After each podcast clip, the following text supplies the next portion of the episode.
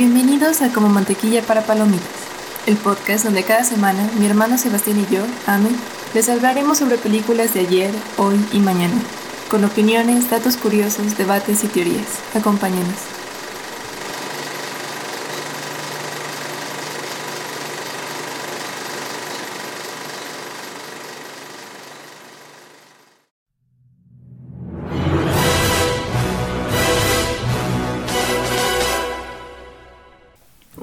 Contemporáneo y realista, explorando la humanidad y las luchas internas del personaje mientras mantiene la acción y el estilo característico de Bond, Daniel Craig nos regala una experiencia cinematográfica que trasciende los límites del género de espías tradicional.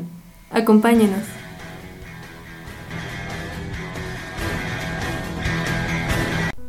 Bienvenidos a un nuevo episodio de Como Mantequilla para Palomitas. En esta ocasión bueno, la idea surge de la siguiente manera. ¿Recuerdan nuestro episodio de 007 de Pierce Brosnan de por qué era el mejor 007? Bueno, me dieron ganas de seguir viendo todas las películas de 007. Porque no tenemos autocontrol, entonces. Exactamente, entonces me seguí con todas las de Daniel Craig. Y si bien sigo pensando que Pierce Brosnan es el 007, Daniel Craig hace un caso muy justo como para entrar en la discusión. Es que, ¿sabes qué? Y Pensé que con eso iba a cerrar, pero aquí estamos en el principio. Creo que el mejor James Bond como actor es Pierce Brosnan, pero las mejores películas de James Bond son las de Daniel Craig. Justo. Justo, totalmente. Entonces... Porque no, Sean Connery, yo jamás te voy a perdonar. Nada. Este... Justo. Entonces aquí lo, lo que se hizo, o lo que hicimos fue yo me puse a hacer un ensayo por cada película que, que vi de 007 de, de Daniel Craig.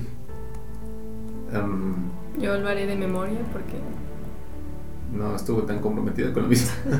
no, pues es que yo solo iba tomando notitas, pero cuando acordé Sebastián tenía un ensayo de 16 páginas y yo Cuatro páginas, cuatro. Son 1508 palabras.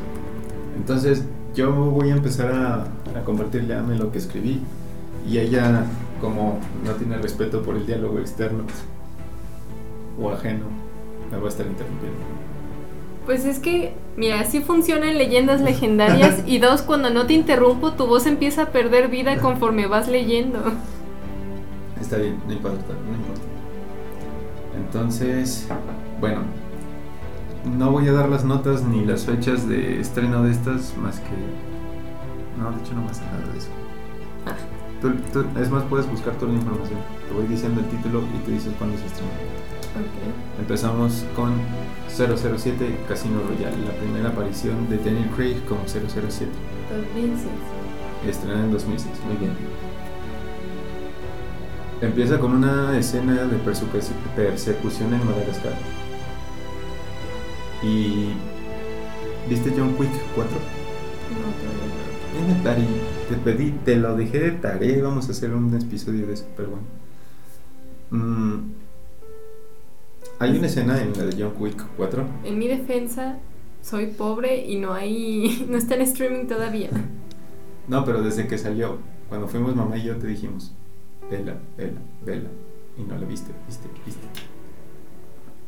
Pero bueno, este, en, e, en esa película, hay una escena increíblemente bien hecha donde están viendo una casa como si estuvieras viéndola desde abajo, digo desde abajo, desde arriba. Entonces se ve como si fuera un mapita de, de la construcción y se ve a John pasando entre cuartos por las paredes y matando gente, ¿no?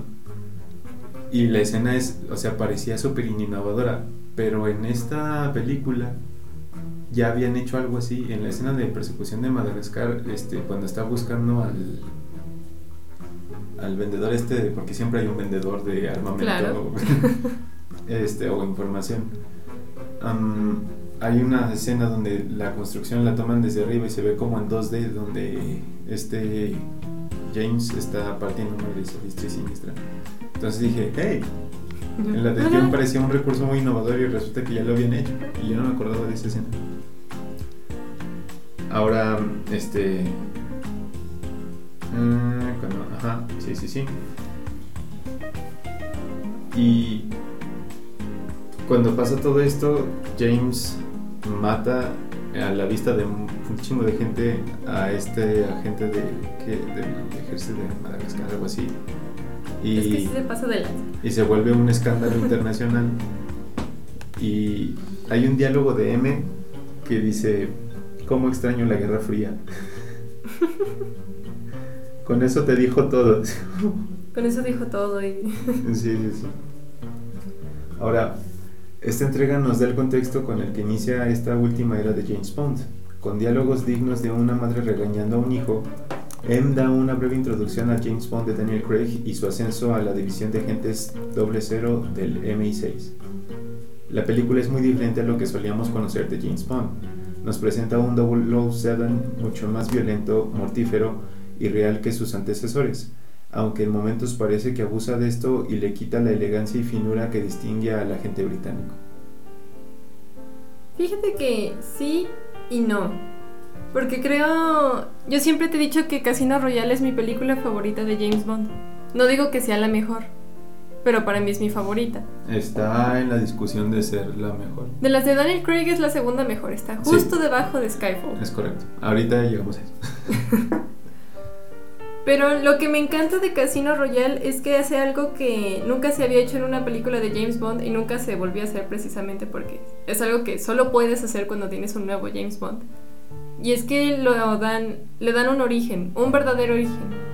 Porque, digo, como tengo todavía menos autocontrol, me seguí con las de Sean Connery y no hay un James Bond que sí empiece como desde cero. O sea, siempre te los presentan cuando ya tiene su reputación y ya lleva mucho tiempo siendo 007. Y aquí es cuando apenas le acaban de dar el, el, rango de 007, apenas le acaban de dar su licencia para matar. Entonces él todavía no es James Bond como lo conocemos. De hecho, en la primera, primera escena le dicen, tú todavía no eres un 007. Y le dice, no importa. I am today. Sí, es diferente. Entonces, de hecho, muchas de las cositas y detalles que solemos ver característicos de James Bond no están al principio y se van dando conforme avanza la película. Por ejemplo, cuando se presenta al principio se dice directamente como de, ah, James Bond. O sea, todavía no dice su Bond. James Bond.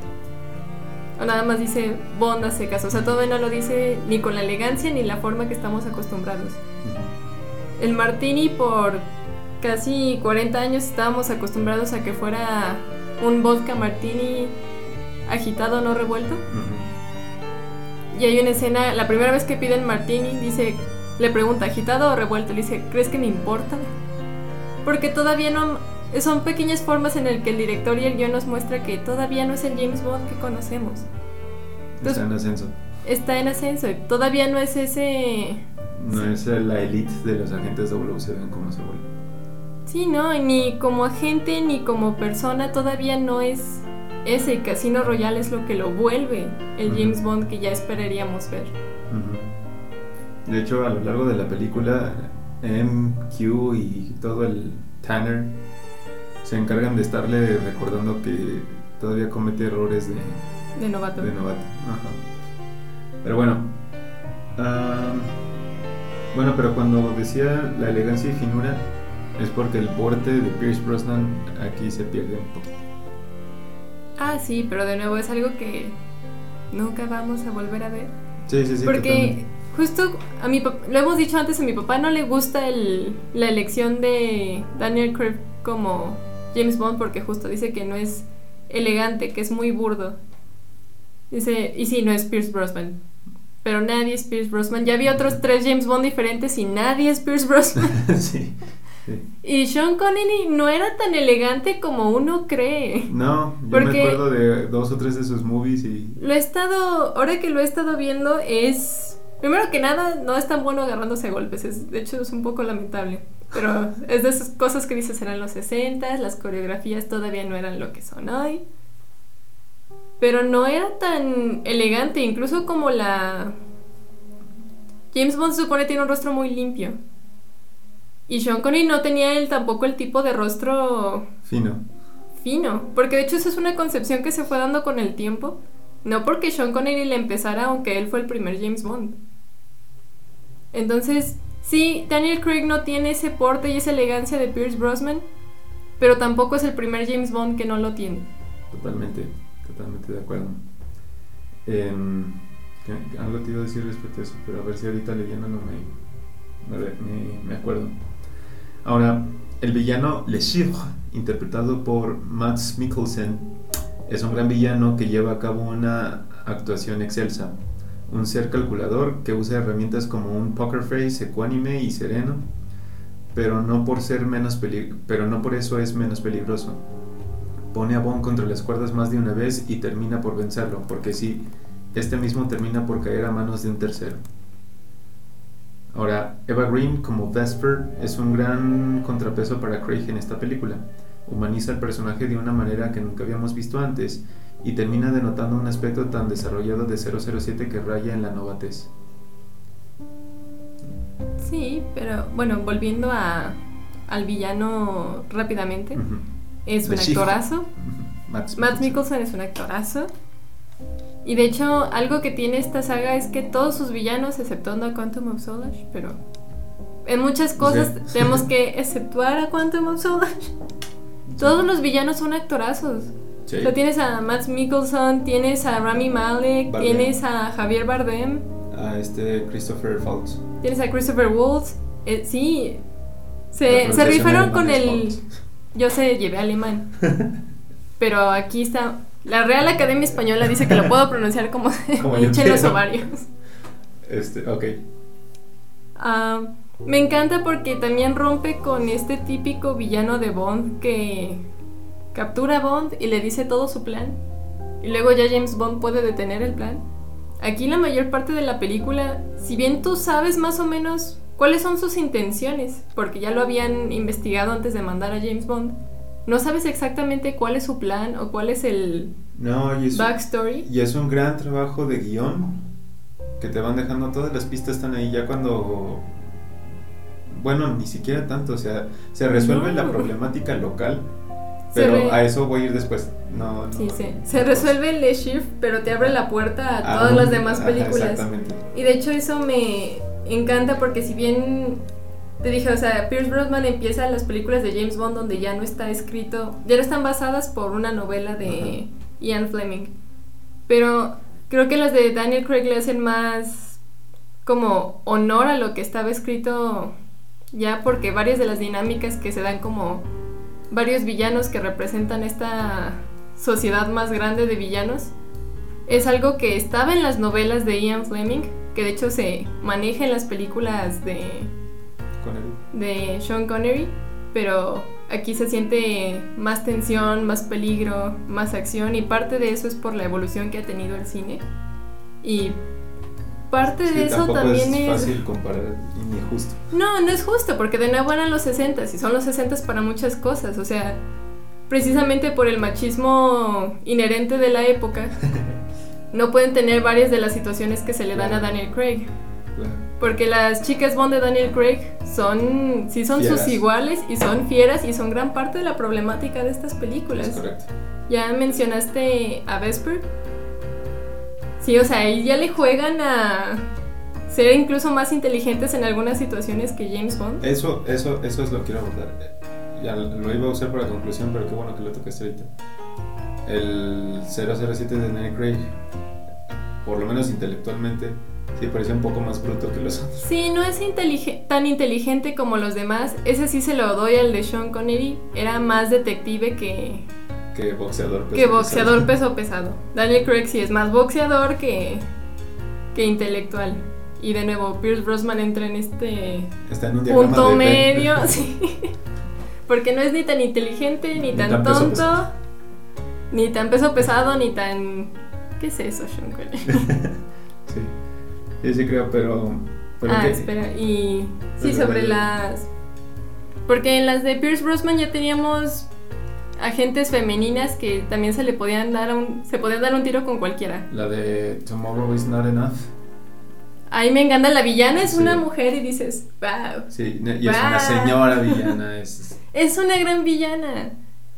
Y quizás no me acuerdo bien, pero creo que es la primera de las primeras villanas mujeres que tiene James Bond y de las únicas. Sí.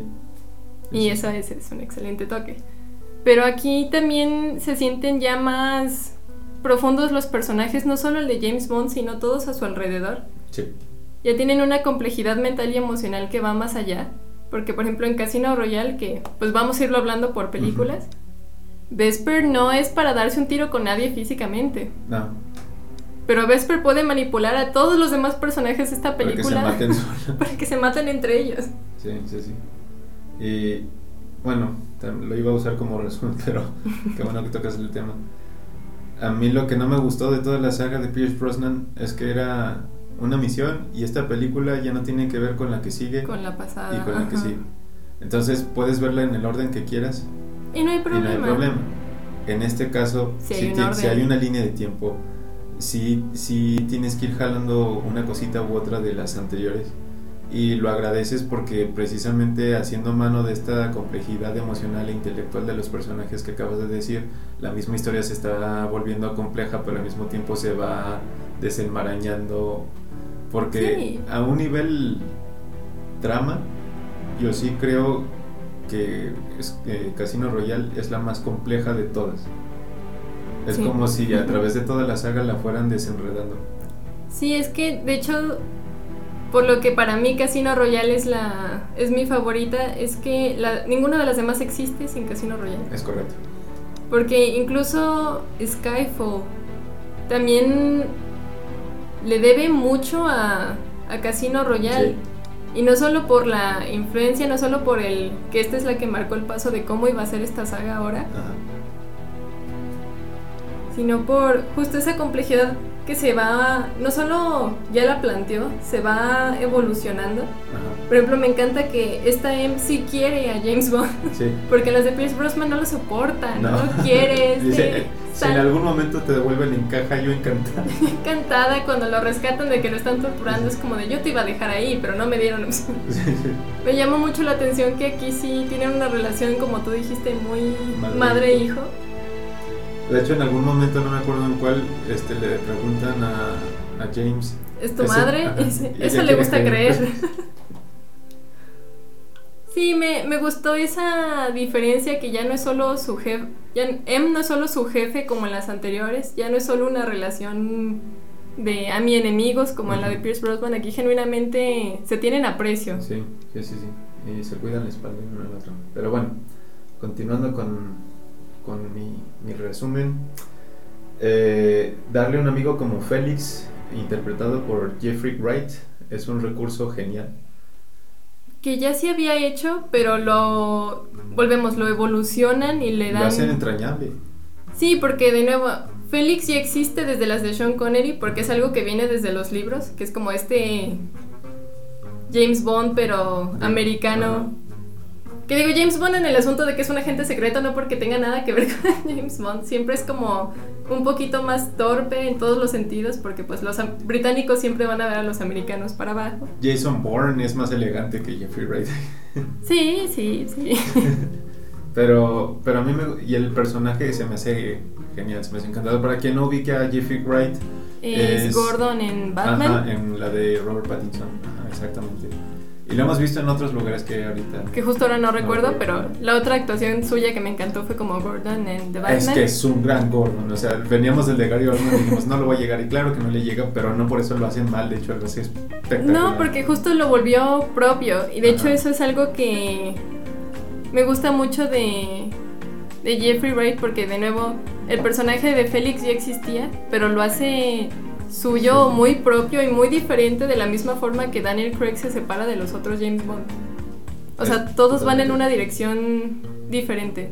Tanto M como Bond, como Félix, como Tanner, los personajes M. secundarios, sí. todos son muy diferentes, pero de alguna forma respetan la naturaleza de dichos personajes. Totalmente. Ahora, el guion está bien trabajado y sí te da esa sensación de estar en una película de espías, pues si no pones el 100% de la atención en la película terminas con dudas que, te, que las pistas no son evidentes o anunciadas como en otras películas de espías. En conclusión, Casino Royale vino a refrescar las películas de espías de una manera magistral y memorable, prometiéndonos que será una gran etapa de esta franquicia. Sí, o sea, este guion se distingue por su enfoque en psicología y precisamente el desarrollo de personajes. Porque sí, o sea, este empieza, Daniel Craig empieza como un desconocido y termina como Bond, James Bond, porque justo eso es lo último que dice. La primera vez que escuchamos a Daniel Craig decir My name is Bond, James Bond, es justo al final de la película, es lo último que dice. Entonces me encanta porque sí fue algo que el director cuidó muy bien toda la película para darle la evolución correcta y proporcionada al personaje. Porque sí, la primera mitad no sientes que estás viendo realmente una película de James Bond. O sea, ya entiendo que a mi papá le molestara tanto. Pero a mí me encanta que ya cuando termine, ahora sí es James Bond. Roma no se construyó en día. No, entonces me encanta porque, te digo, James Bond era como el opuesto de Batman. En el sentido en que Batman cada vez que hay una adaptación es como la escena del callejón donde le disparan a los papás. Incluso en Joker, que no es directamente de Batman, está la escena en el callejón donde le disparan a los papás. Sí, sí. ¿Sabes qué fue buena? Precisamente en esta de Batman.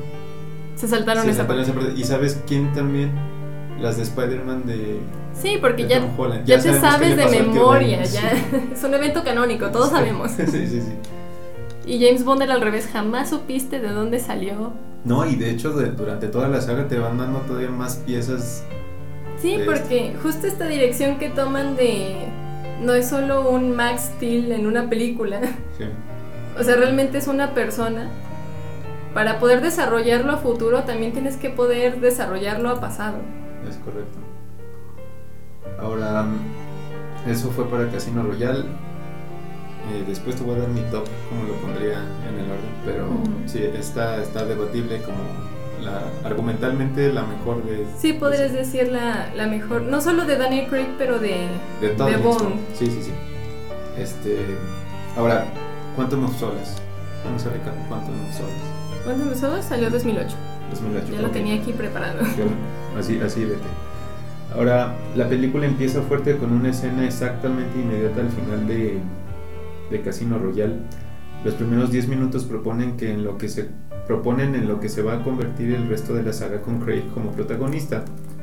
Desmantelar una red que está operando desde las sombras, cuyo alcance es mucho mayor a cualquier agencia secreta nacional, que tiene elementos o assets, como los nombran ellos, en cualquier lugar y que parece estar siempre un paso adelante de ellos.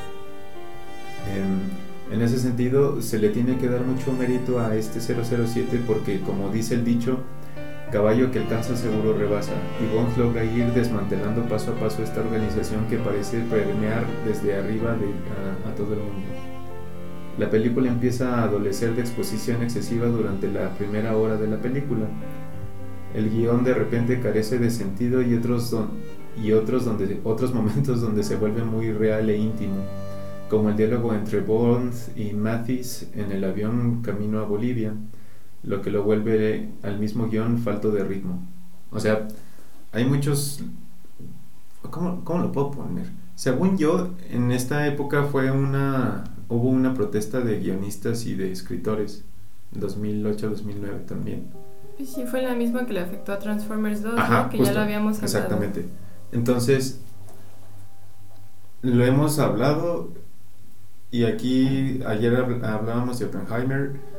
Eh, Christopher Nolan en Oppenheimer entiende lo que es el ritmo de la película. Sabe que no te puede tener a 180 kilómetros por hora toda la Y película. de repente frenarte, es que es lo que hace la exposición, siempre te frena. Entonces las películas que adolecen de mucha exposición, ni siquiera el problema es en sí la exposición, sino que te corta y te corta y te corta la película. Lo sientes abrupto, es como si estuvieras en un carro con alguien que está aprendiendo a manejar estándar. Estándar. Exactamente. Justo, de hecho, ese es el mayor problema con Quantum of Solace, porque cuando decidimos hacer este capítulo, bueno, este episodio, y hicimos cada Ajá. quien el maratón, en unas de mis notas era de, no es tan mala como yo recordaba que era, porque recuerdo que la primera vez que la vi fue como de, qué basura es esta. Y era que la volví a ver, creo que tenía... Tenía de dónde trabajar, tenía buenas intenciones, o sea, creo que la concepción de la película, como justo concepción, Buena idea. Sí, era buena ejecución. idea, mala ejecución. Y sí es una mala ejecución porque, como tú mencionas, probablemente se vio afectada por el La, la protesta de, la, protesta de guionistas. Entonces sí alcanzas a saber hasta dónde trabajaron los guionistas y hasta donde ya no. y hasta dónde ya no. Y no porque sea necesariamente en orden, pero sí hay partes de la película que tienen buen ritmo, que tienen buen desarrollo y vas como de ok, ok, y de repente es como... Sí. Como que eso lo dejaron sin acabar y el director tuvo que hacerlo, que le salió de la manga para Sí. que saliera Sí, la porque película. si hay bastantes huecos argumentales de repente dices, ok, ¿y esto cómo llego aquí? Sí, y para ser justos con Quantum of Solace también, como Casino Royale fue tan buena, pero tan tan buena, tenía una expectativa Altísima. altísima y ya hemos hablado de que no es fácil ser una secuela de una gran película. Es, es un cliché del cine que la, se- la secuela nunca es tan buena. Hay marcadas excepciones, ya lo hemos mencionado. Pero sí, la tenía muy difícil. Totalmente. Pero sí, no sé, no ayudó que realmente... Sí tuvo críticas Se muy... fue, fue la tormenta perfecta. Sí, y sí tuvo críticas muy mixtas, o sea, lo que más se le criticó es la trama confusa que dices, de, pero ¿de qué se trata? Fíjate que la película dura poquito más de dos horas. Yo me tardé como cuatro porque sí hubo varias partes donde la tuve que regresar mínimo dos veces para ver si había entendido bien qué estaba pasando. Es que, ¿de qué se trata? Ajá, exactamente. Porque te puedo decir varias cosas que suceden en la película, pero así como una trama clara, porque aunque una película sea muy compleja y tenga mil plot twists, usualmente tienes como clara cuál es la trama. Y ese es el problema con Quantum of Solace, dices, pero es que ¿de qué se trató? O sea, era un villano que se quería apropiar del agua de Bolivia y James Bond tenía que detenerlo. Pero todo lo que pasa no queda muy claro. Sí, o sea, ha- hay escenas donde están en una ópera que se supone es una junta de este eh, sindicato de villanos. O sea, le digo villanos porque sabemos que son los criminales de cuello blanco que sí existen en el mundo. Sí, sí. Pero, o sea, a mí se me hizo una escena demasiado injustificada.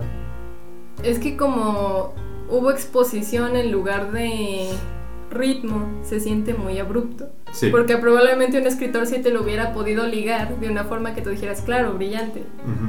Pero como no lo hace, se siente muy abrupto. Y al final le entiendes a la película, pero dices, qué desmadre. Es como cuando no has arreglado tu cuarto y estás buscando una playera en específico Me pasó. y al final la encuentras, Sí. pero dices, puta, qué desmadre fue este, Sí, porque valía la pena. Mejor hubiera agarrado cualquier otra cosa. Ajá. Pero a lo que iba, en, este, en esta mención que hago del diálogo entre Bond y Mathis, este, van en un avión desde... ¿Qué es desde Inglaterra hasta, hasta Bolivia? No me acuerdo si es desde Inglaterra o desde Italia. Me- Esa parte ahorita no la recuerdo bien. Total, están en este vuelo y Mathis está durmiendo, se despierta y ve a este cabrón en el bar del avión, porque había un bar en el avión, claro que sí. Claro. Y le dice, ¿no puedes dormir? Y le dice, no, no puedo. Y le dice, ¿quieres una pastilla? Y le dice, ¿para qué? Y le dice, tengo de todo tipo. Unas te pueden Dime hacer soñar, unas te pueden hacer dormir, otras te pueden hacer volar. Es lo que tú quieres. No, Pero, el alcohol está bien. no, o sea, e- eso es lo que pensarías tú como, como ser humano normal, ¿no? Que dices, es, es la puerta a más cosas, ¿no? Pero, No, el- pero el mensaje que le quiere transmitir es trata de liberarte de esto que te está persiguiendo desde sí, pues es que como en ese tipo de trabajos tienes que encontrar la forma que puedas de, bueno, en cualquier vida, en cualquier tipo de trabajo, pero sobre todo en algo que implique quitarle la vida a alguien más, tienes que hallar una forma de aprender a vivir contigo mismo después de eso, porque por más justificado que esté, matar es algo muy deshumanizante.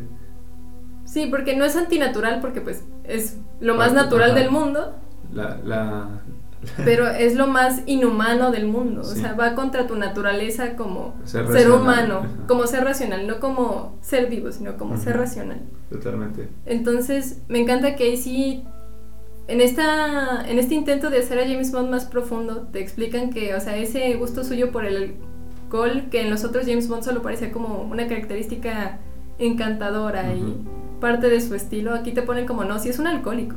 Y es un alcohólico porque, a pesar de que él sabe que está salvando al mundo, le puede muchísimo lo, lo que está haciendo y las consecuencias de sus actos lo persiguen para siempre. Totalmente. Ahora, eh, hay momentos fuertes como la muerte de Mathis que te deja con el corazón en la mano y sin saber qué hacer. pero el subtexto es muy interesante, pues el recurso en juego es el agua y casi como una broma hasta redundante hacen ver que los americanos como los mercenarios del oro negro que se presume que son. Porque... Lo primero que preguntan es como, ¿no va a encontrar petróleo ahí? Ajá. ¿O encontró petróleo ahí? Ajá. De hecho, ahí es donde creo que también Quantum of Solace necesitaba como... Tenías que dejarla añejar un poquito. Ajá. Siento que le pasa un poco como a la segunda de los Vengadores. Ajá. Que ya después de que pasa el tiempo dices, no, espera.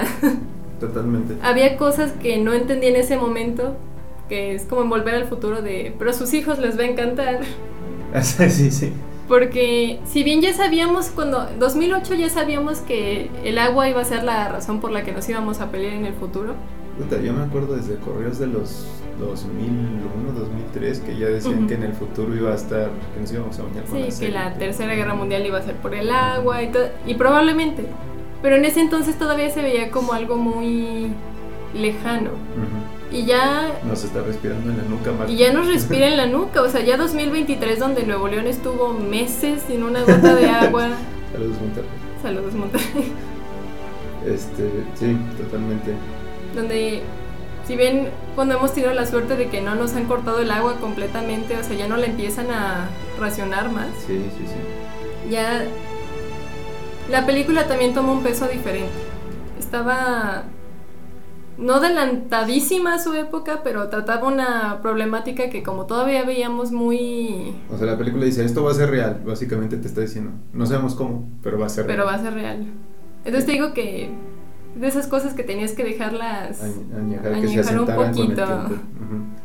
Luego, la película visualmente con la iluminación puesta en escena, paleta de colores y fotografía se asemeja mucho más a las películas de antaño de 007 de la época de pre- eh, pre-Pierce ah, pre-Pierce Brosnan.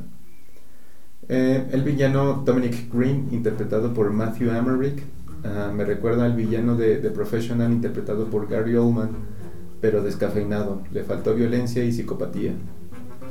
Dato, me parece la película menos elegante de 007 de Craig.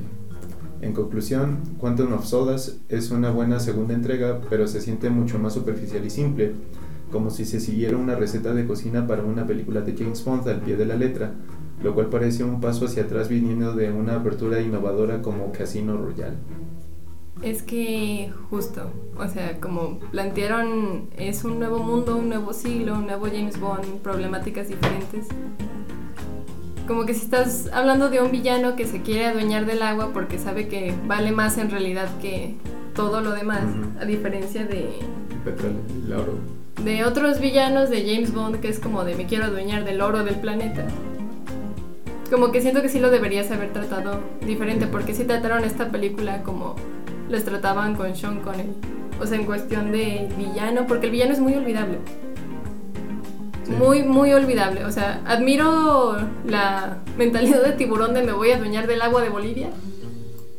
Pero la, la construcción del personaje como tal es muy me. Totalmente de acuerdo, hermana. Aquí nada más me faltó mencionar porque como mexicano me, me, me gustó mucho su aparición. Sí. Este, ay, se me fue el nombre, pero sí sabes de quién hablo. Yo ya sé de quién hablas. Este, ah, Joaquín Cosío, perdón. Joaquín Cosío, eres grande. Un actorazo. un actorazo. Es, es un antagonista en la película, no es el villano principal, pero es parte de los malos. Y yo no creo que lo haga mal, o sea, cumple su No, papel. de hecho, bien. él es más memorable de los villanos que el villano villano. Ajá, Porque el villano se siente como un niño rico berrinchudo. es correcto. Y, y ya tengo mi experiencia con esos. Ah. y el otro sí se siente como alguien ya muy corrompido. Sí, No necesariamente malvado porque también el personaje es muy torpe como para haber sido el verdadero villano de la película, pero sí se siente un ser humano Es ya muy, muy corrupto. manipulable también. Precisamente porque cuando ya eres así de corrupto también es muy fácil manipularte. Sí. Pero bueno, y llegamos a 07, 007 Skyfall. Para mí, spoiler alert, la joya de la corona. Es. Es que es de esas cosas que, si te pregunto cuál es la mejor película de Daniel Craig y me dices Skyfall, voy a decir sí. Y si me dices Casino Royale, te voy a decir sí. sí. O sea, no te voy a discutir con ninguna de las dos. Y Es que con Skyfall pasa algo muy curioso porque las primeras tres de Daniel Craig les pasa lo mismo que a Cars 2. Que es como la 1 y la 3 son perfectamente coherentes entre sí, van en la misma dirección. Y luego dices, ¿qué piñas fue la segunda? sí, totalmente, totalmente. Pero bueno, este, ¿en qué año sale Skyfall? Skyfall sale 2012. 2012. 2012 también fue un gran año para el cine. ¿Y para la música? Y para la música. Adele estaba No, 2013 fue el, el, año para la música. Después hacemos este argumento. Bueno. En, una cápsula de como mantequilla para palomitas que no hable de cine. Ok, lo, lo hablamos. Este, ahora, en Skyfall, los primeros 10 minutos de la película tienen tres eventos fuertes.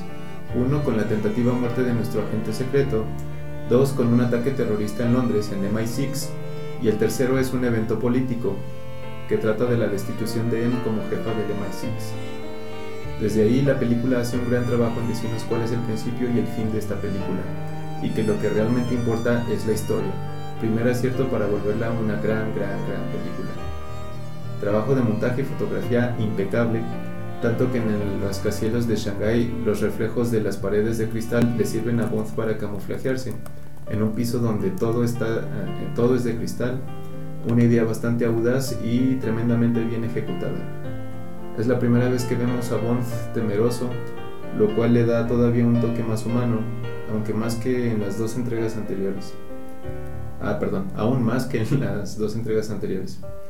Las secuencias de pelea dejan, un claro, dejan en claro que es el Bond más salvaje y fuerte de la historia y de la mano el menos elegante y fino también. O sea, es que es, lo que hablábamos al principio. Eh, sí se ve que es un... O sea, este güey te va a sacar la verdad a puños. Sí. O sea, él, él, no tiene tiempo para ver en un juego de ajedrez quién es más listo. No, y de hecho, pero es algo que me gusta mucho porque, de nuevo, antes de Daniel Craig siempre te decían es que James Bond dispara y luego investiga. Y sí te lo decían literalmente, y también te lo mostraban, pero me encanta que aquí ya asumen que sabes quién es James Bond, entonces nunca te dicen dispara y luego investiga, solo lo ves disparando. Y luego investigando. Y luego investigando. este. Mención honorífica al encargado de la banda sonora y música, Thomas Newman. Cada violín, cada cello, cada madera y cada metal está en donde debe de estar entra en el momento que debe entrar como lo requiere una película de 007. Y la película trabaja tan bien con el guion que el villano interpretado por Javier Bardem entró en escena hasta pasada la hora de la película. Ah, es que eso... Es muy difícil presentar al villano hasta... O sea, tanto tiempo después. Pero es parte de lo que vuelve al villano de Javier Bardem tan increíble y eso es más, no solo por la increíble actuación de Javier Bardem, pero por... Porque es una señora actuación de este cabrón. Pero por el desarrollo que le va dando el guion, porque sientes ese, esa sensación de peligro toda la película. Y sabes que le pertenece, que es culpa de alguien, pero no sabes de quién. Entonces, aunque no está presente físicamente, está presente en cada escena, en cada nota de la música. Y eso es ya un gran trabajo cinematográfico porque lo envuelve todo, o sea, es música, es guion, es producción. Ahora la película tiene muchos, ¿cómo se llama? Foreshadowings. Y tiene muchos reflejos entre el villano y el héroe. Porque justamente cuando crees que tal vez Bond está muerto, es por un accidente porque Money Penny le dispara, porque Em dijo dispara. Y es algo muy parecido a lo que le hizo al personaje de Javier Bardem, que por eso está por eso ahora es un villano. Entonces me encanta que sí te lo van planteando la película de una forma en que todo te haga sentido y no solo como en cuestión de historia, sino en la construcción de los personajes. Porque son como son. Porque son como son y no te sorprende las acciones que toman. Las acciones que toman o las que han tomado porque dices, sí, es que es algo que en María, por ejemplo, ya cuando Javier Bardem explica por qué es el villano, dice, sí, es que es exactamente lo que Em hubiera hecho. Y Em dice, sí, es lo que hice. ¿Y qué? Es lo que tenía que hacer. Sí, sí, sí, totalmente. Entonces, me encanta cómo está construido de esa forma, pero cuando haces muchos reflejos entre tu héroe y tu villano, usualmente lo que tienes que hacer es encontrar ese punto de diferencia. Por ejemplo, en Star Wars lo vemos con Luke y Anakin. Porque si bien les van pasando muchas cosas parecidas, cuando hay un punto de quiebre, donde cada quien toma su, su Hacia propia decisión. ir, sí. Entonces Anakin decide volverse Darth Vader y Luke es como de, no. El Jedi. Es como de, no, yo soy una buena persona, voy a seguir siendo Sí, sí, una buena persona para siempre. Y es lo que aquí se ve al principio de la película más que al final, porque cuando M traiciona, si quieres, de alguna manera a James Bond y casi lo mata, él acepta volver y no porque nadie se lo pida. Él solito regresa porque lo necesitan, porque es lo correcto, porque es la única persona en este planeta que puede ayudar en esta situación. Es el argumento con la que hicieron la cuarta película de Jason Bourne y no salió bien. Y en este caso sí lo lograron. Sí, sí. O sea, la, la, de hecho, el, la promoción de Jason Bourne en la cuarta era él vuelve porque lo necesitamos. Pero nunca entiendes bien por qué lo necesitan. No, y en este caso, sí, es, estamos bajo ataque. La madre reina está en peligro. en peligro. Ayuda. Sí. Y por la corona yo voy a defender esto con mi vida. Sí, creo que eso es preciso. Es donde te digo que mucho de lo de, que sucede en Skyfall se lo deben a, a Casino Royale. Porque en Bourne no funciona porque nunca te dieron una razón para que tú creas que a Bourne le interese Sí. nada de lo que realmente está pasando. O sea, todo lo que sucede en la saga de Jason Bourne hasta esa película es porque lo están persiguiendo a él. Y él es como de, ah, pues te voy a llevar la pelea a tu puerta. Ujú. Y con James Bond sí te sí tiene sentido que él regrese porque ya te dejaron claro, sobre todo en Casino Royale, que a Bourne primero que nada tiene una relación muy cercana con M. O sea, Bourne sí Bond. Sí va a hacer lo que sea necesario para protegerla, Ujú. porque la quiere, o sea, tiene muchos sentimientos encontrados con ella, pero la quiere. La quiere ella, la quiere su país y él sí estaba en esta situación por ideales. No Bourne que era situacional. Por eso creo que aquí sí funciona y en Jason Bourne no funciona. Totalmente de acuerdo, hermana. Ahora, curiosamente, esta película no maneja ningún subtexto realmente importante en algo que tú quieras decir geopolítico social. No, aquí realmente se centró mucho en los, personajes, de los personajes, y todo lo que sucede alrededor es más... Sucede para apoyar la, la historia. Ujú. Si no, no es Rocky 4, que es el contexto de la Guerra Fría y es Sí. una excusa para Pero yo Estoy de ver... acuerdo con Javier Ibarreche. Esta película acabó con la Guerra Fría. No, que es una razón solo para hacer propaganda americana en la Guerra Fría. Sí, no, esta película va muy independiente a eso. Incluso en ese sentido, Quantum of Solace sí tenía una subtrama de medioambiental más, más importante. Aquí no, no lo manejan así. Pero creo, me parece que está bien, porque no. No todas las películas deberían tener las dos cosas. Por ejemplo, Oppenheimer lo tiene, pero por eso dura tres horas. Y para ser justos, no quieres ver una película de James Bond que dure tres horas. Porque No. no es su target, no es para lo que fue creado. Claro, Es entretenimiento más que nada. totalmente. Ahora el director es Sam Mendes y, Ah, y lo quiero mucho. Él, él sí hizo una de las pocas películas de guerra que me agradan pero no volvería a ver, que es 1917. ujú. Y esa sí es una... Ahí sí es como la guerra directamente, la guerra. Pero no la... Fue un trabajo magistral que hizo ahí. Ah, sí, no. De nuevo, 2019 ganó el cine. Sí. O sea, desde la forma que decidió que todo parezca una toma continua, a que no enaltece necesariamente a la guerra, sí a los soldados, pero no a la guerra. Entonces sí es algo que, justo, o sea, Sam Mendes lo que hace en sus películas siempre sentarse en su historia y ya el contexto social y político es para justificar, para engrandecer a sus personajes, no al revés. Totalmente. Y, sabes qué? En esta película, bueno, no desde Quantum of Solace pasa, las chicas Bond ya no tienen el peso que tenían en las otras etapas de James Bond. No, y aportan algo muy diferente. Porque me quejé en el episodio de Barbie. Sí, en las primeras era solo. Eran como Ken en Barbie, solo existen para James Bond, solo La existen. chica premia, la mujer premia. Sí, o sea, ellas solo importan si James Bond les regala una mirada. Entonces eso sí había sido algo que se había ido, gracias a Dios, cambiando con el tiempo. se deconstruyó la franquicia. Se, se deconstruyó la franquicia. Y en Skyfall, de hecho, es cuando ves menos chicas Bond. De hecho, hay una. Y dura como 5 minutos en pantalla. Entonces sí me, me, gustó que justo esta complejidad del personaje es como de, o sea, sí es un mujeriego. No, pero, pero le quita el sentido frívolo Pero este sí puede distinguir cuando hay algo más importante que darse a la chava bonita. Totalmente. Que aparte, y eso es algo que empezó con Pierce Brosnan, pero antes todas las chicas Bond eran rubias. O sea, todas se veían iguales. Todas parecían Barbie. hasta las últimas dos, ninguna había sido rubia. Eva Green y luego esta chica de... Sí, te digo que fue algo que fue cambiando. Con Pierce Brosnan tienes a Michelle Yeoh, que era china, tienes a Halle Berry, que era afroamericana. Ah, aquí en Quantum of Solace es Olga Kurlenko Sí, que ya tiene como una ascendencia latina, o sea, ya le van dando también variedad a esto que se agradece. Esta chica Bond, el papel que tiene es para que te asuste todavía más el, villano, porque dices, chale, no tiene límites para nada. en ningún sentido. Sí, no, no, totalmente. O sea, y que esta chava realmente prefiera morir a seguir en la vida atrapada con este güey que está teniendo. Es como, sí.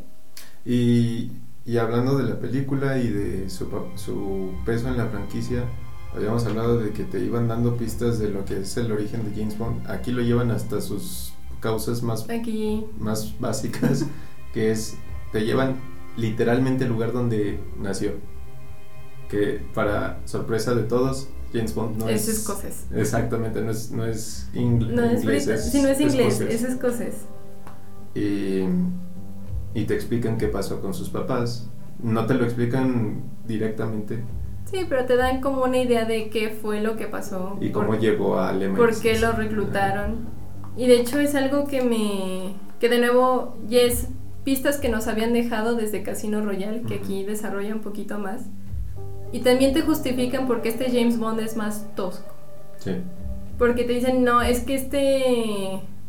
Desde que llegó siempre ha sido un niño enojado sido un niño con problemas de ira, vaya. Sí, sí, sí. Entonces, él nunca le interesó ser este ser elegante. Y de hecho, Eva Green se lo dice en Casino Royale. Es como de usas el traje como un disfraz. Tú no te sientes cómodo en ese traje. Es correcto. Mientras todos los otros James Bond como me veo divino. Y sí. Te voy a partir la madre viéndome, viéndome fabuloso. sí, totalmente. De hecho, en volvió un poquito a Casino Royale, también cuando Eva Green le regala el traje, y es la primera vez que lo vemos con un verdadero traje de James Bond. También es cuando empiezan las pequeñas notitas de la música del tema original. Porque es algo muy cool que hace con la música Casino Royale que no lo mencionamos. No lo mencionamos. Es que, como ya mencioné, es la evolución de James Bond. Y el, la, la, clásica tonadita de... No había salido en toda la película y con, empieza a ver como pistitas cuando hace cositas de James Bond, pero todavía no es James Bond. Y también la primera vez que suena como tal es cuando ya dice My name is Bond, James Bond. Se acaba la película y suena. Entonces es como este pequeño lenguaje cinematográfico aparte. De hacer mano de todos los recursos disponibles que tengas para no tener que basar todo en una sola línea. Sí, probar tu, tu punto. Totalmente. Entonces, esa, esa es la joya de la corona para mí. Este... También esta es la que, ¿cómo se llama? Cuestiona la existencia de Bond en el mundo moderno, porque aquí es el Q millennial ah, sí, sí, sí, que le dice, es que eres obsoleto, yo hago más daño en una mañana con mi computadora y mi café que tú en un año de trabajo. Y le dice, ¿y por qué entonces todavía me necesitan? Necesitamos que de vez en cuando alguien eh, tire el gatillo. Y le dice, o no lo jala. Es correcto. Ese diálogo eh, precisamente lo hablamos en Oppenheimer.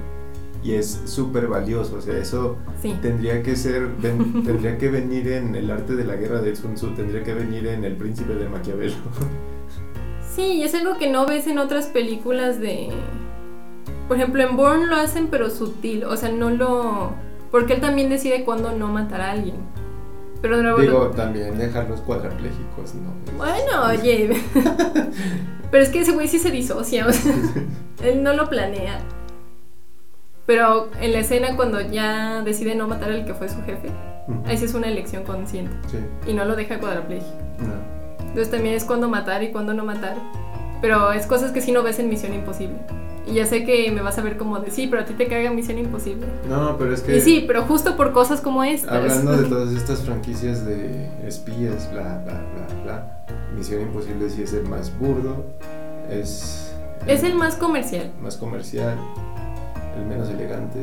Porque aunque lo buscan con el, el smoking Armani más caro de la historia, Ah, Es que no, No. el, no es el personaje, o sea, ni siquiera es porque sea Tom Cruise, porque de hecho Tom Cruise es bastante de por qué esas películas funciona. funcionan. Ajá. Pero sí, el personaje No, no... no, no te inspira esto. es- No, como que no tiene... No siento que tenga una identidad Ethan Hawke tan marcada como Hunt- la tiene... Hunt. Ay, es lo mismo. Hawk es el actor que te encanta. Sí, ese sí, ese sí lo quiero mucho.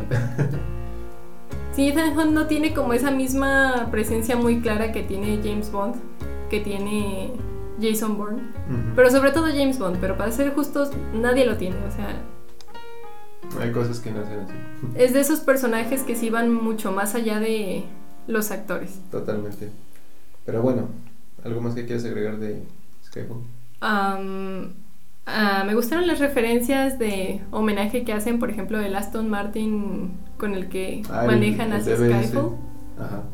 Sí, fue, fue un gran homenaje. yo- Sí, sí, sí. Me encanta cómo se enoja cuando destruyen su carro, el como de... "Ugh, Otra vez. no puede ser.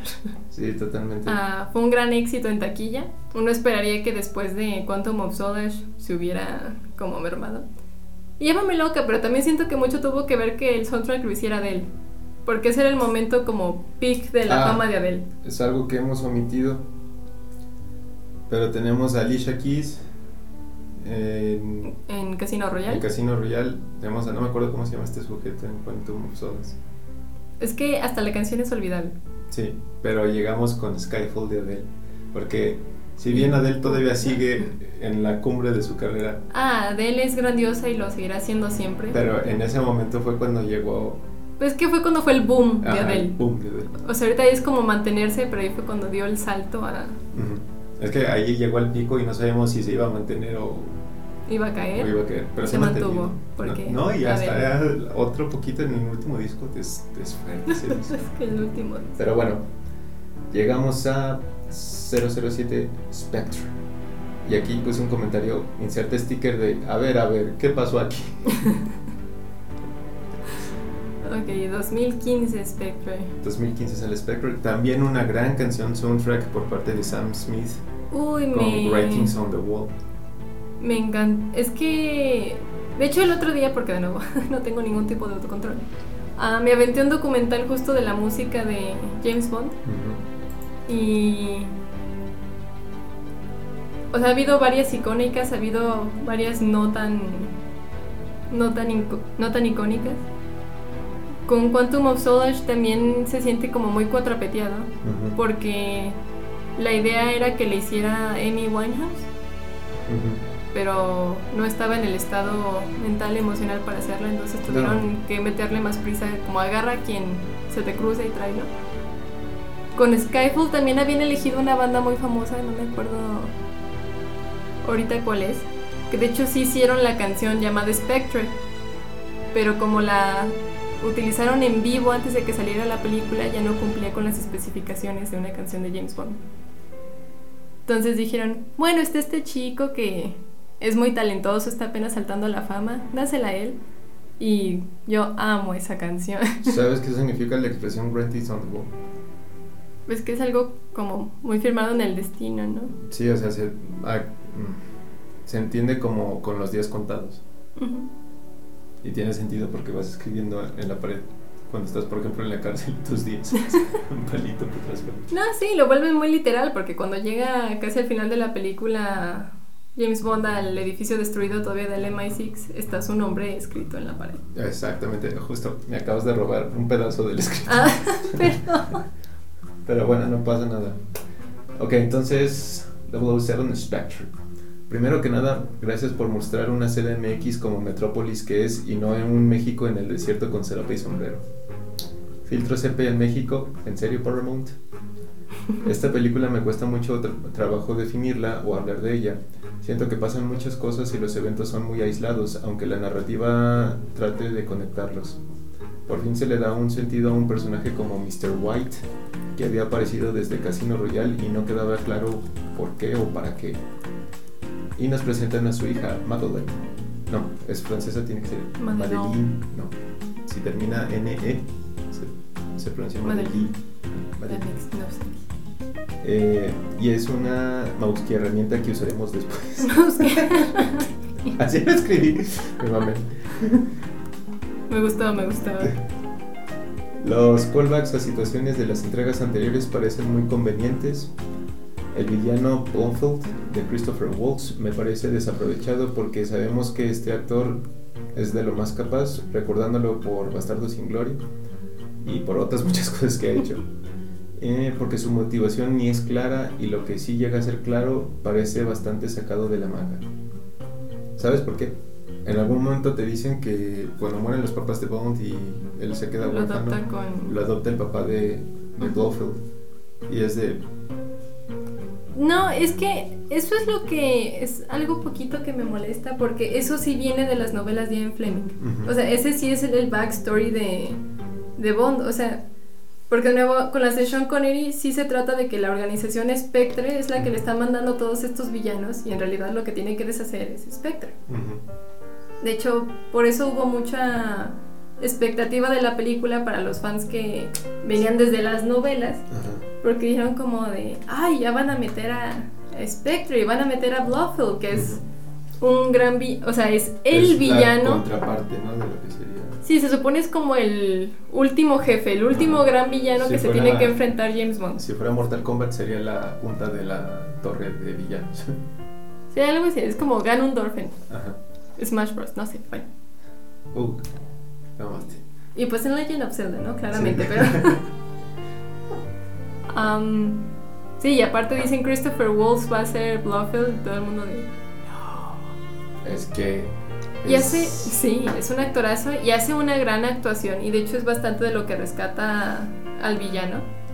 Que sí su presencia es muy atemorizante y eso es todo gracias a la música y a Christopher Waltz. Pero sí, aquí el... La historia sí se siente muy confusa y muy conveniente en, en ocasiones. Si bien es algo que viene desde los libros que Blofeld sea como su hermanastro, no es la película te lo plantea de tal forma que lo sientes un poco forzado. Lo sientes como estúpidamente conveniente. Sí. Es como, pero ¿Qué? Sí, sí, sí, totalmente. Porque en Skyfall te dan a entender que se mueren sus papás y el MI6 luego, luego casi que lo adopta para irlo educando desde niño hacia arriba. Entonces te dicen, ah, pero es que en este pequeño pedazo entre sus papás y el MI6 estuvo con los Blofeld. Y lo querían más que a que no es difícil ver por qué, o sea, el Entonces. Se siente como el ángel del mal de Macaulay Culkin y el actor que hizo Frodo. Como si, sí, me voy a quedar con Frodo. Elijah Wood es como me voy a quedar con Frodo. Y voy a dejar que el otro se muera porque el otro es un monstruo. Sí, sí, sí, totalmente. Ahora, me gusta la escena de Spectre en Roma, me gusta toda la escena en los Alpes suizos, se ve espectacular con todo el paisaje nevado. El personaje de C pasa por menos como irrelevante. me acuerdo quién es Ah, creo que te refieres a. Ah, acuerdo. Lo anoté, o sea, imagínate que tanto me molestó. que lo anotaste. Pues que creo que sí le decían al nuevo M en Skyfall. Antes de que se volviera el nuevo M. No, porque en el... A ver, pausa. Ya, ya, ya, perdón, después de una breve búsqueda en Google ya entendí a qué me refería. Hay una narrativa paralela a la historia que va de 007 donde M, que ahora es este Mallory, por la muerte de... Que es Ralph Fiennes, grande Ralph Fiennes. Por la muerte de, de M, que era esta ¿Cómo se llama? La M pasada, pero esta. La actriz. ¿De qué hablas? De M, te estoy diciendo, buena atención. La actriz de M. Bueno, pues dile M, no sé. ¿Crees Bueno. que me sé Sí, y sobre todo porque es una eminencia y tú sí eres buena para los... No, sí sé, pero no me acuerdo. Judy Dench. Judy Dench, gracias. Judy Dench, sí, gracias. Este, por la muerte del personaje de M de Judy Dench, este es Mallory, que es Ralph Fiennes, ahora es el nuevo M. Pero por la desmadre que pasó en Skyfall, ahora MI6 pasa a ser parte de un conglomerado grande de inteligencias internacional, donde el director de MI5, que no sé qué chingado sea MI5, Creo que ese era como seguridad, nacional o algo así. algo así. Este, y el director de MI5 es um, C, así le puse, C, que en la película es Max Denbigh y es parte de esta sociedad secreta de Spectre. Entonces, o sea, es un villano que por eso dije pasa por menos como irrelevante, o sea, no hace nada más que morirse. Pues es que fíjate que la mayor parte de la película sí me molestó mucho su existencia, lo que lo vuelve un buen villano, pero creo que la, el desenlace de su personaje es muy insatisfactorio. Es correcto. ¿Por qué le diste tanto tiempo en pantalla Sí, si lo solo se iba a morir así? Ajá, sí. Porque aparte es como una mu- muerte muy poco memorable. Muy estúpida. Porque por ejemplo el villano de Skyfall también se muere, pero es como muy intensa la escena, es muy... Es correcto. sí, aquí Correcto. solo hizo... Soy Gwen Stacy. Ándale. Me gusta Ralph Fiennes como el nuevo M. Me molestó que, que- que de la noche a la mañana el personaje de Madeline llamara a James. ¿Bajo qué lógica? Solo porque le salvó la vida en diferentes ocasiones. Ah, eso también me molestó muchísimo y cuando la vi te dije, what the fuck is this? Sí. Porque aparte el personaje de Madeline ni siquiera me pareció original y te lo dije, me parece una Vesper más joven. Y allí yo la sentí con menos química. Totalmente. Y sí parece un cierre decente, decente que los... Ah, sí parece un cierre más decente que los otros 007 no han tenido en sus etapas como 007. Pero aquí, volvemos, yo pensé que la franquicia se iba a acabar aquí. Y parecía un cierre así como, ok, no me diste lo que quería, pero ya acábalo aquí, no sabemos qué vayas a hacer después. Pues es que yo te dije, yo lo hubiera terminado en Skyfall. Skyfall pareció un gran cierre, porque aparte de la muerte de M, de Judy Dench, es fuerte, le da un peso a la película como para que sea un cierre. Puede- puedes tomarlo como un, como un cierre. ujú. Que de nuevo sí, o sea, se acaba Spectre y sí dices, ok, am, sí puede, puede, ter- sí crees que termina ahí. Y sobre todo porque ay, me molestaba mucho con Daniel Craig porque llevas dos películas diciendo que ya no quiere ser James Bond y ahí vas a sacar una quinta película de James Bond. De hecho, ya lleva una película más que todas las que hizo Pierce Brosnan. Sí, pues creo que está empatado con Sean Connery. Ajá. Y, la qué verdad- falta de respeto. Pero pues, o sea, eh, se requería, ¿no? no, y o sea, Daniel Craig para mí es mi segundo James Bond favorito. Pero sí fue de ya, córtale, güey, ya. Ha- Hazlo antes de que se vuelva. Ya es, ya, Ajá. ya. Suficiente.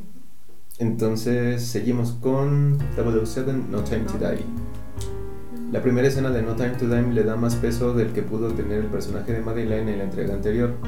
Seguimos lidiando con Spectre ya que a este punto sabemos que es el enemigo número uno y el eje central de toda la saga. Esta es una película de lo que ya es James Bond, no 007, porque Paramount de alguna manera aplicó un Disney y nos, y nos presenta a la nueva 007 que sí, es mujer y es de raza negra. Y está bien, porque la película no te vende la idea de que es la nueva James Bond, es Nomi. Sí. Y es la nueva 007 por méritos propios, no para que nos, no nos cancelen en Twitter, ahora ex. Me mamé escribiendo eso. Sí, un poquito. No, pero de hecho me acuerdo cuando dijeron como de la nueva 007 va a ser mujer y te ponían que era ella. Pero cuando lo sacaron así se entendía que cuando cerrara El ciclo de Daniel Craig. Daniel Craig el siguiente iba a ser mujer y iba a ser ella. Y me molestó mucho. Porque dije, es que ese no es un personaje femenino. No. ¿Por qué no? Si quieres una agente secreta femenina, haz una agente secreta Dame femenina. Un 008, un 009. Irónicamente ahí Netflix fue el que agarró el pedo y fue como de ten, aquí está Gal Gadot como agente secreta en una película de acción. Y yo, ok. Se Gracias. se juega. Pero sí, me agrada que la película es como de, no, o sea, es 007, pero porque ese solo es un número. Ajá. Aquí lo que importa es James, James Bond, Bond. Y ese va a seguir siendo James, James Bond. Bond, exactamente. Totalmente de acuerdo. Entonces creo que vamos en la misma, Sintonía. en la misma sintonía. Ahora, Remy Malek como el villano ah, Lucifer Safin se siente acartonado, sobreactuado en ocasiones, la naturaleza del personaje así lo sugiere, pero no termina por llegarle a los otros villanos de esta saga, exceptando el de... El de Quantum, of Es que está arriba del de Quantum of Solace, Y abajo de todos los demás. Y abajo de los demás. Y no es culpa de Rami Malek. El personaje estuvo... Mm, y fíjate que cuando la volví a ver, me gustó más que la primera vez que la vi. El personaje no es tan malo, pero también fue como de, what the fuck, ¿por qué la película se trata de Madeleine? Es correcto, sí. Porque dijimos, ok, la 007 no es James Bond, sigue siendo James Bond y aún así la película no es sobre James, Bond. Porque de hecho la, el soundtrack, la canción de No Time to Die de Billie Eilish. También buena rola. Se supone está basada desde la perspectiva de Madeleine. de Madeleine, no de James Bond y yo. ¿Qué? Sí, la letra tiene sentido así. Que de hecho el coro me parece que sí es más de la perspectiva de James Bond. De, o sea, me metiste una vez, me metiste dos veces. O sea, soy un idiota por estar enamorado de ti. sí, un poco. Pero bueno, eh, a fuerza de ser veraz, este villano tiene mucho más claras sus motivaciones y su propósito que el de Blowfield en la entrega anterior. Su plan para usar nanobots como arma está rayando en lo que podemos considerar nuestra realidad, aparte viniendo de una pandemia. Cosas que destacar, la persecución en auto en Roma, el arco final donde, como buen 007, frustra el plan del villano, la escena de la muerte de Félix porque claro que es una tragedia, pero igual que la de Vesper en la primera entrega, una tragedia que necesitábamos para darle más peso a la película.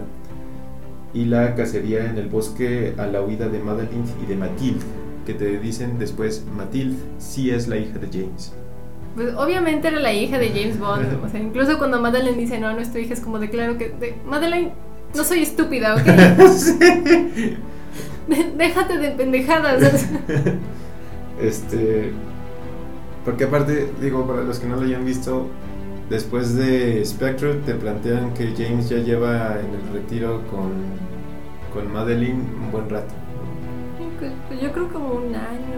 Y después te hacen un, un brinco temporal de, ¿qué? ¿Cinco años? Algo así. Sí. Entonces, este, por eso, por eso no te dicen, no, no, es que puede ser la hija de alguien más, pero que no tendría sentido pero no es cierto, o sea, obviamente no es la hija de alguien más. sí, exactamente. Entonces, en conclusión, No Time to Die es un cierre de saga que ninguno de los otros Bonds ha tenido. No es una mala película, tiene sus bemoles y sostenidos como todo, pero logra funcionar, echando mano de diferentes recursos y de un Daniel Craig que también agradece haber concluido su etapa como 007. Nos entrega grandes secuencias y un brindis por un final solemne. Y de hecho, tiene muchas... ¿Cómo se llama? Hay muchas cosas buenas y rescatables de esta película. Pues si el villano, sus motivaciones son más claras. Menos malvadas, pero más claras que las de el villano de Spectre, sí vuelve más como este villano de Bond con su propia isla y todo malvado. Sí, de hecho, se, ¿cómo se llama? Pero lo, lo traslada, como dicen, vamos a hacer un James Bond. James Bond. James Bond. Porque tenías que cerrarlo con las cosas más James Bond posibles. Sí, sí, sí. Y no me molesta no me molesta mucho porque la película está llena de homenajes a toda la saga, no solo a las de Daniel Craig, sino a toda la saga. Toda la franquicia. A toda la franquicia. Me. Fue muy. Me agrada también cómo cierra su ciclo con Vesper, que no se había atrevido a ir a su tumba y ya. O sea, exceptando la escena de acción posterior. Sí, es como de. pobrecito. Y me llama mucho la atención porque si él hay una escena que de hecho sale en WandaVision que no tiene ningún. no me acuerdo, sale en Marvel, es entre Vision y Wanda. Y no tiene un asunto viniendo de una película de Marvel, pero dice que es el luto, sino el amor prosperando. Entonces te queda claro que siempre la va a amar. Y eso no significa que ame a Marilyn menos. Y, y, que tampoco no pueda continuar con su vida. Pero sí te queda claro como de no, no la, no lo he olvidado, no es como los otros James Bond, que cada película nueva chica Bond y ni siquiera me acuerdo de cómo se llamaba la anterior. No, o sea que Vesper siempre va a tener un lugar muy importante para él en lo que es como persona, en su corazón. me, me, agradó mucho el personaje de Madeline, que es el, la que lo empuja a, hacer eso. Ahora, te voy a leer esta pequeña reseña de Letterbox porque me dio risa. Que dice, los primeros 40 minutos de la película es ¿Dónde está Ana de Armas? Los siguientes 10 minutos es ¡Yay, Ana de Armas! El resto de la película es extraño a Ana de Armas. Justo, de hecho el personaje de Ana de Armas en esta película... Se roba un poquito la película. Y, y realmente no... ¿Qué aparece? Sí, aparece 10 minutos. 10 minutos sí. Y me encanta porque de nuevo es una gente joven también. Ella lleva dos semanas en entrenamiento, dicen. Sí, de hecho, o sea, la misma película hasta juega consigo misma y dice, neta, ¿en serio? Sí, dos semanas, de verdad. Sí. Pero me encanta porque también es una forma de pasar la estafeta que están haciendo porque es la última película. Y no es de, ahora tú eres el siguiente James Bond, no, solo como de, el mundo va a estar seguro porque va a estar en sus manos, en las de la nueva 007, en las del personaje de Ana de Armas.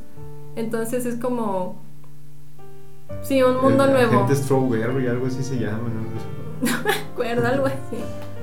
Entonces, porque ya dejaron ir a la M que venía desde Pierce Brosnan, van a dejar ir a James Bond. Entonces todo el mundo ha cambiado, ya hay un nuevo Q, un nuevo M, un nuevo 007.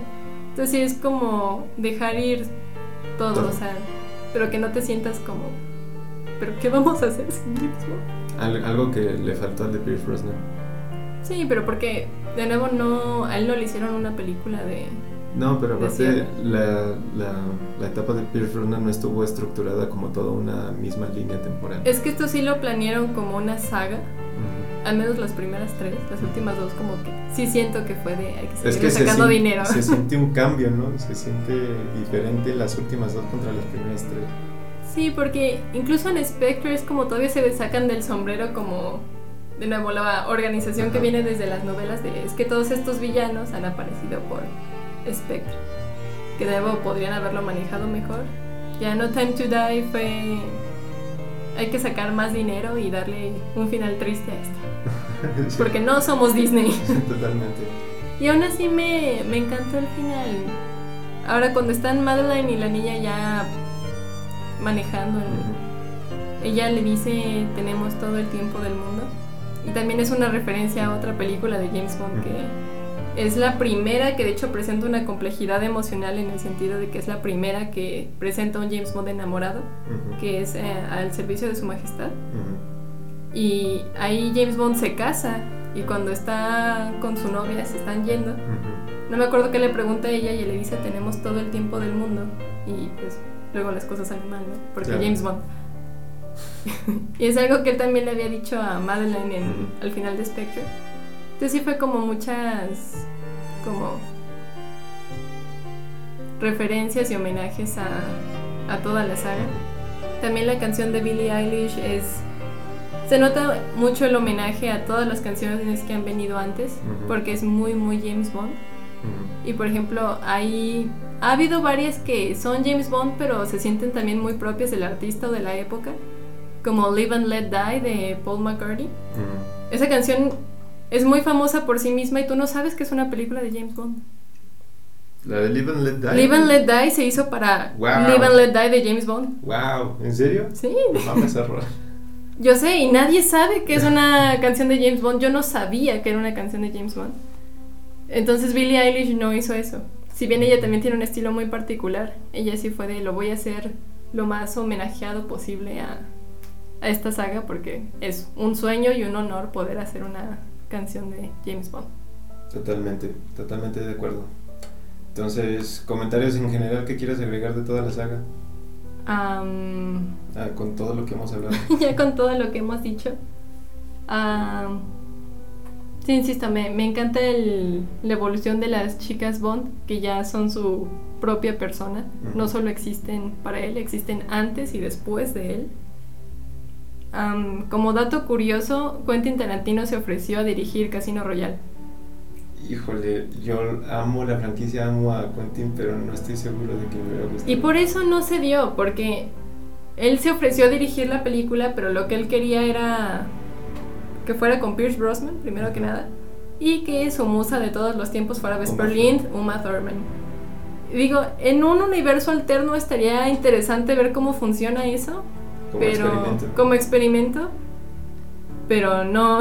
Como Creo que eso fue lo que tuvo que ser. eh, es algo parecido a la versión de Halloween de Rob Zombie, ¿lo has visto? No. Una pendejada. Pero fue un experimento y está bien. Ok. am, también para Vesper Lynn fuera. Porque es la chica Bond más importante de esta saga. No me importa que diga Madeline y la niña. No, No. es que sin Vesper no hubiera existido. Es que te digo que aún así se siente muy forzado. O sea, con Vesper sí puedes ir viendo cómo el corazón de los dos se les va descongelando poco a poco durante la película. Y lo de Madeline y él se siente muy abrupto. Porque él es muy obvio que se la quiere dar desde el momento que la ve. Porque es James Bond, eso hace. Pero no... Él no ves en qué momento deja de ser una solamente una atracción sexual y va a algo más.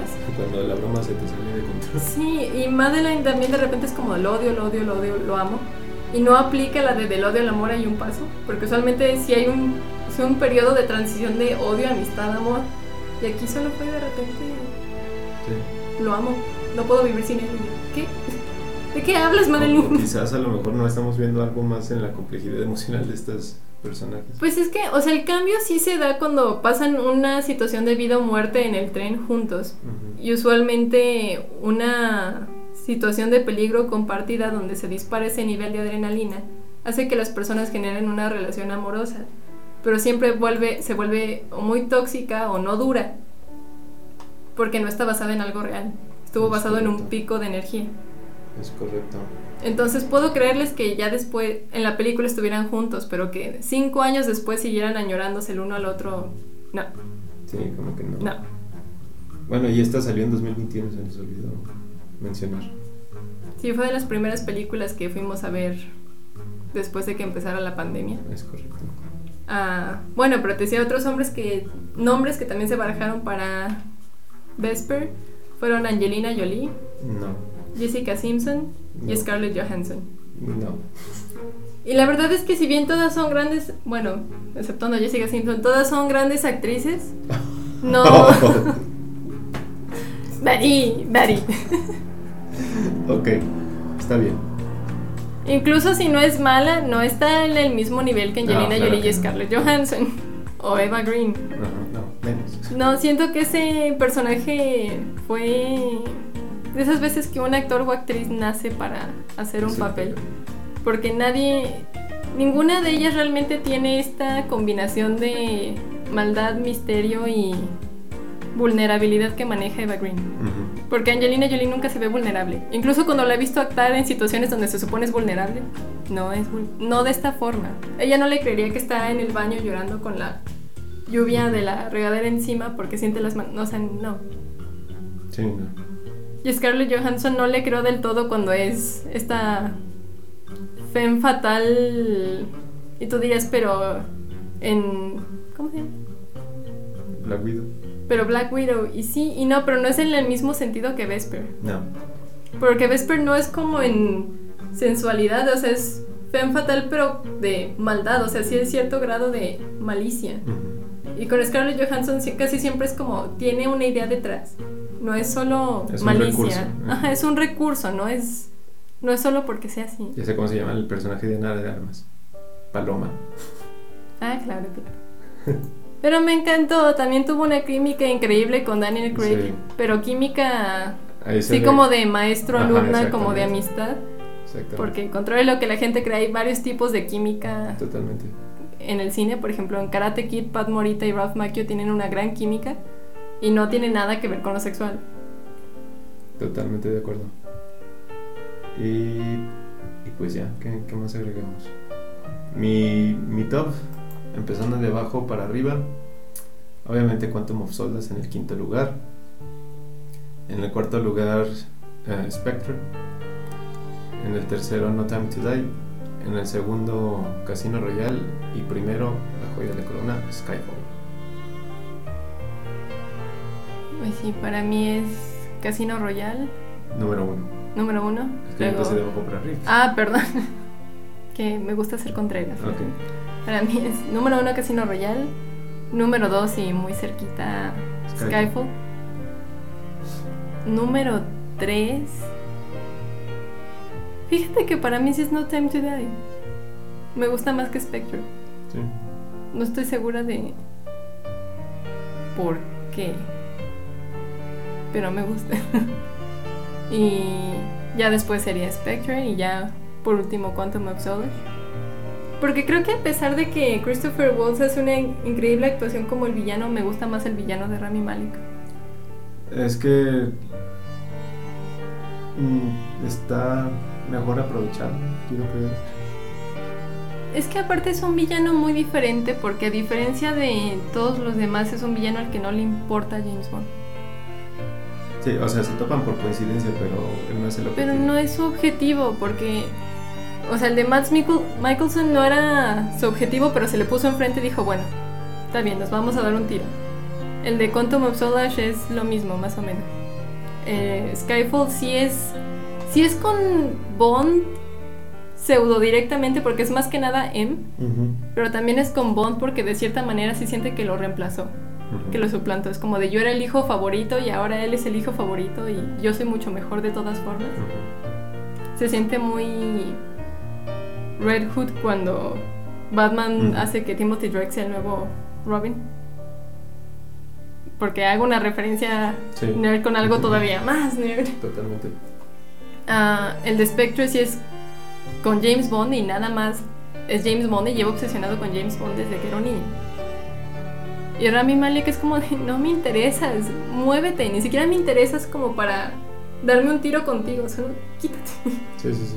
O sea, mis aspiraciones van más allá de lo que tú Van más allá de lo que tú eres, o sea, tú eres un peoncito en este mundo y Ajá. es una... Piedra en el zapato. Sí, o sea, basta. Y si bien también tienen como esta semejanza que mismo villano de Rami Malek le hace como...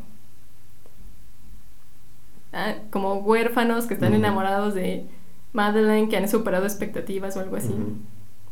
Y aún así le dice, pero tú eres como la versión Great Value, ¿ves? Totalmente. Entonces me encanta un villano que no le interese James Bond. Es, es algo que no habíamos visto antes. Y, y todo el mérito para eso, porque no es fácil en una película que se trata de James Bond, un villano que ni siquiera le importa James Bond. Es, y que funcione. funciona, exactamente. No, y además tiene esta cualidad de villano que solo tuvieron el de Casino. Bueno, ni siquiera el de Casino Royale exactamente, pero toda la situación malvada de Casino Royale que tiene el acertijo en The Batman y el guasón en El Caballero de la Noche, que el héroe no gana. Es correcto. O sea, el villano tampoco gana, pero el héroe tampoco. Porque incluso si no se hubiera muerto James Bond, si hubieran podido sacarlo mágicamente de ahí, ya no podía jamás volver a acercarse a, A su familia. a su familia. Y eso está de más triste. Y eso es peor, por eso él mismo se deja morir, porque dice, pues ya que me voy. Digo, o sea, en algún momento hasta podría ser peligroso que yo siga vivo. Sí, entonces me encanta que si el villano es como, está bien, y me voy a morir, pero tú vienes conmigo. Es correcto. Entonces, pues bueno amigos, eso fue nuestro especial de 007 Titanium Craig. Duró una hora 22 minutos, 23 minutos, entonces yo creo que también este va a salir en dos partes. Eh, síganos en nuestras redes, ayúdenos a compartir, por favor, ayúdenos a compartir. Este, Tal vez no todos los episodios, pero los no que sé, les gusten. los que les gusten, o si hay un, una película que saben que a algún amigo suyo les agrada, dicen, oye, hay un podcast que habla de esta película. Síganos en nuestras redes y nos escuchamos en la siguiente. Hasta la próxima.